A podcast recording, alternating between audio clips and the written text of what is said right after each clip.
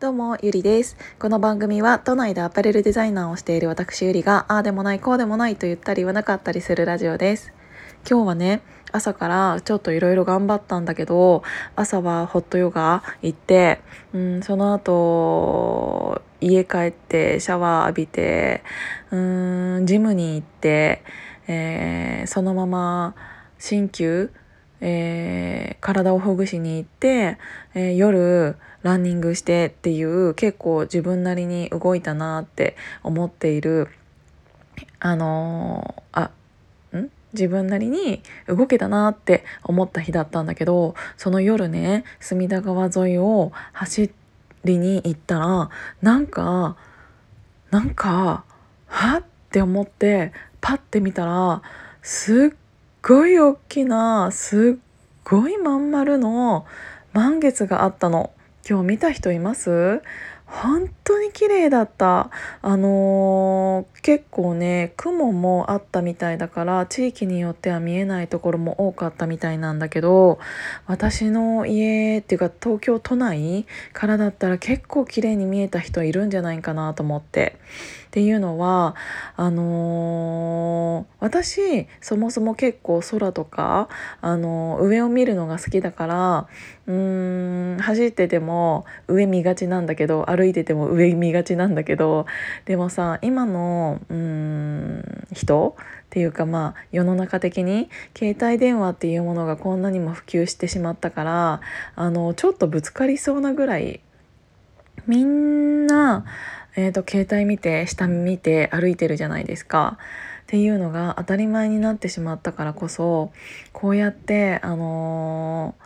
みんながねすごい上を見てたの。みんなお月様がすごい大きいねすごい綺麗だねってあのいつもこんな時間に隅田川に人がいるっていうことはないんだけどすごいみんなあの集まってきててみんななんか止まって上を見てなんかすごい幸せそうな顔してるのを見たらなんかすごい感動しちゃってなんかもうやっぱりさコロナでさこんなになんかえーと、そもそも何て言うんだろうなあのマスクっていうものが義務化されて1年以上も経ってでみんなスマホを見ながら下向いてっていうでオリンピックもなんか始まったんだけどなんだかなって思っている人とかもいる中でなんかそのお月様っていうものの偉大さっていうのをすごい感じてなんか本当になんかやっぱり自然のものって素敵だなって思ったんだよね。なんかあのちっちゃい時はさあの何て言うんだろうお月様の大きさが変わることってないって教えられてたの。教えられてたっていうか大人の人が知らなかったのかなな私の周りの大人の人が知らなかっただけかもしれないんだけど私ねあの今日の月を見て思い出したことがあってあの私の私が高校生の時家の、えーと、裏にある堤防のところにあ、ま、土手っていうかのところに一人夜座ってたのね。そしたらなんか山の間からすっごいでっかいお月様が出てきて何これって思ったぐらいちょっと怖くなるぐらいなんかすっごい大きいお月様だったの。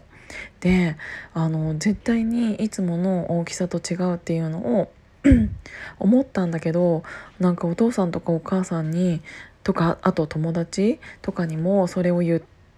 たら信じてもらえなかったの月の大きさなんていつでも一緒だよってみんなに言われてそんな大きい月あるわけないって言われてなんだけどあのやっぱりある程度大人になってくるといろんな月の情報とかも入ってきてやっぱりスーパームーンっていうものの存在があったりその月とうん、地球との距離感が近くなったりっていう時があるからやっぱり大きさは見える大きさっていうのは変わるんだなっていうのは勉強で知ったんだけど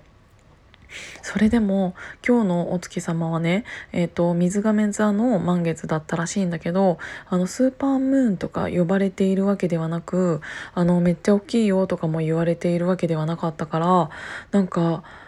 でもあの時と同じだなって思った。高校生の時って言ったら16歳とか17歳ぐらいだからもう20年前の出来事なんだけどすっごい鮮明に覚えてるの。なんかあの時のお月様の大きさと今日のお月様の大きさは同じぐらいだったって思うぐらいなんか思い出したんだよね。だからすごいなんかいろいろ考えちゃったっていう今日はあんまり面白くもない話なんだけどね。なんかあの水亀座っていうのはあの風の時代の象徴って言われているらしくってあのだから今の風の時代の象徴の、えーと、満月が今日だったっていうことだったのであの何て言うんだろうな。私がこういうっていうか夜さ走りに行こうと思わなければそれに気づかないままあの見ることもなかったのかもしれないからって思ったら、えー、やっぱり引き寄せられたのかなとか思ってちょっとねあの夜走りに行くのをちょっと